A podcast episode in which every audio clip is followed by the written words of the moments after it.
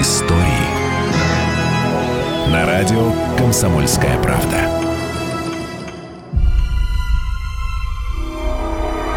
Мать не одобрила жениха, которого выбрала дочь, и посадила ее в изоляцию на 25 лет.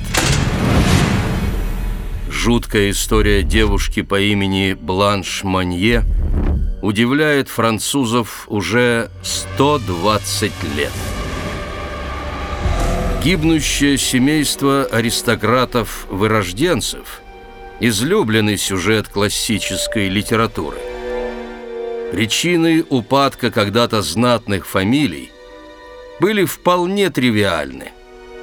Не желая уводить богатство на сторону, они зачастую практиковали близкородственные браки, отчего дети рождались с генетическими отклонениями.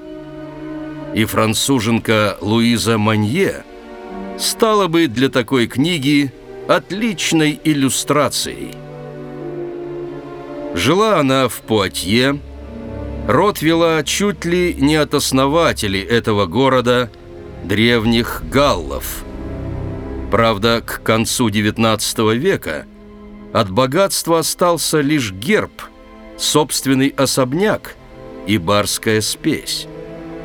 Брат Луизы Марсель имел легкую форму умственной отсталости, да и у самой нее, поговаривают, были не все дома – даже слуги долго у них не задерживались. Монье старшая славилась вспышками гнева. Зато дочь ее по имени Бланш, последняя в роду, выдалась на диво красивой.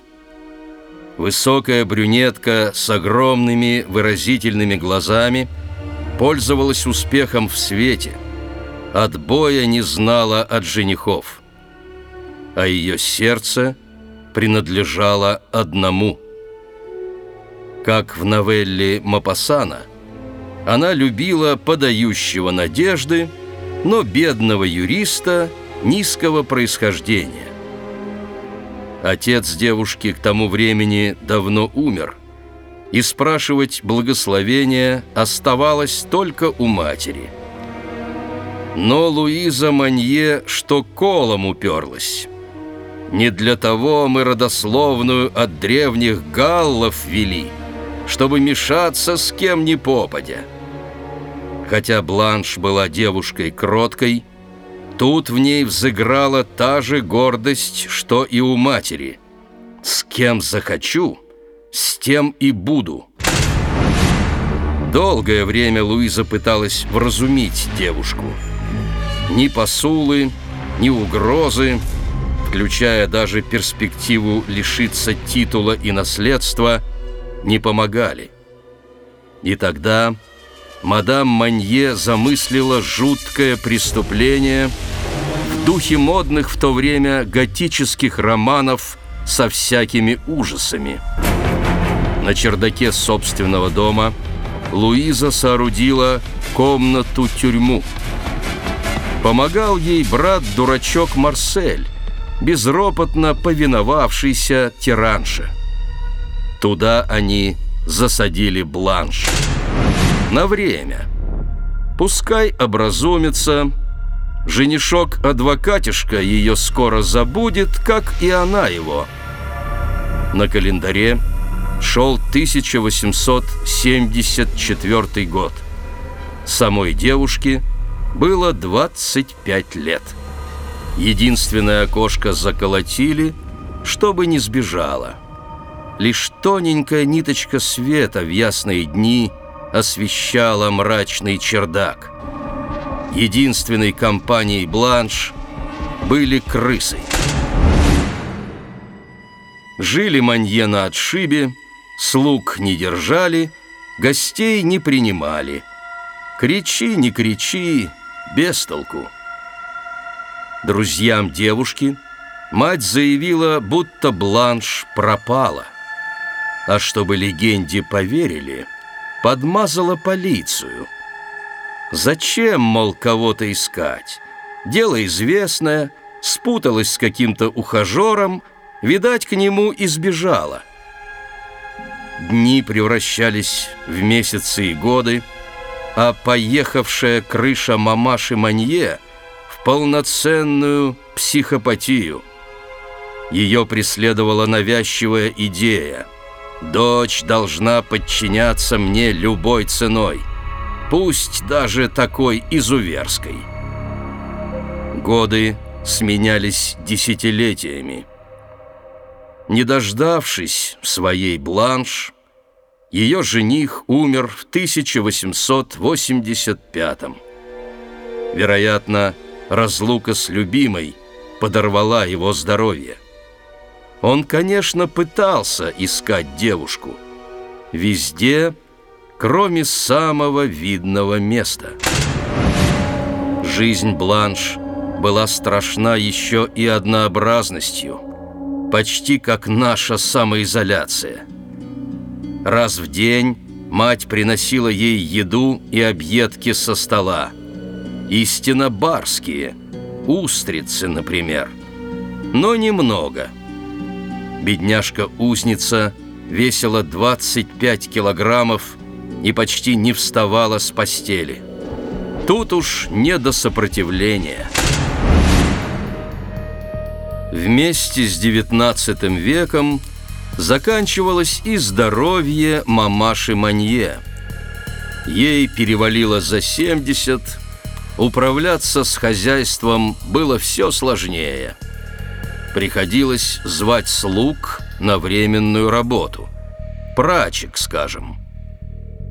Одна из них взялась было за дело, но по дому распространялось страшное зловоние, так что находиться внутри было невозможно. Хозяева же давно привыкли к запаху и не обращали внимания. В поисках источника смрада – Женщина поднялась на чердак. Мамаша Манье как раз куда-то отлучилась. И... Летом 1901 года генеральному прокурору Парижа пришел донос. В таком-то городе, по такому-то адресу, почему анонимку послали в столицу, понятно. В родном Пуатье – эти люди считались отцами города, никто б не поверил. И, строго говоря, кто сигнализировал, до сих пор неизвестно. Скорее всего, случайный гость, наподобие той самой прачки. В особняк явилась полиция. Парижский корреспондент газеты «Нью-Йорк-Пост» от 9 июня 1901 года описывает жуткую картину. Когда-то первая красавица города давно потеряла и разум, и человеческий облик. Из одежды на бланш были только волосы, отросшие за годы заточения на несколько метров. Глубоко истощенная, она лежала, не в силах встать, на давно прогнившем матрасе, кишевшем насекомыми. Пол в комнате устилала, наверное, тонна экскрементов вперемешку с остатками еды. Вот откуда шел запах. Луизу Манье вместе с братом Марселем немедленно арестовали. Светила вечная каторга – Однако судьба решила иначе. Луиза умерла в камере через 15 дней, вроде бы от сердца. Поговаривали, какой-то полицейский помог ей крупицей яда. У ворот уже собиралась рассерженная толпа горожан, желавших растерзать душегубку. Начнись штурм Бастилии, жертв было бы куда больше. Подельника Марселя Манье суд признал невменяемым и оправдал. А несостоявшейся невесте на момент освобождения был уже 51 год. В заточении она была чуть больше четверти века. Оставшиеся дни провела в доме для душевно больных, но хотя бы с должным уходом. Умерла Бланш Манье. Судьба любит такие символы. В 1913 году. Как раз накануне Первой мировой, похоронивший старый мир, частью которого было и это странное семейство.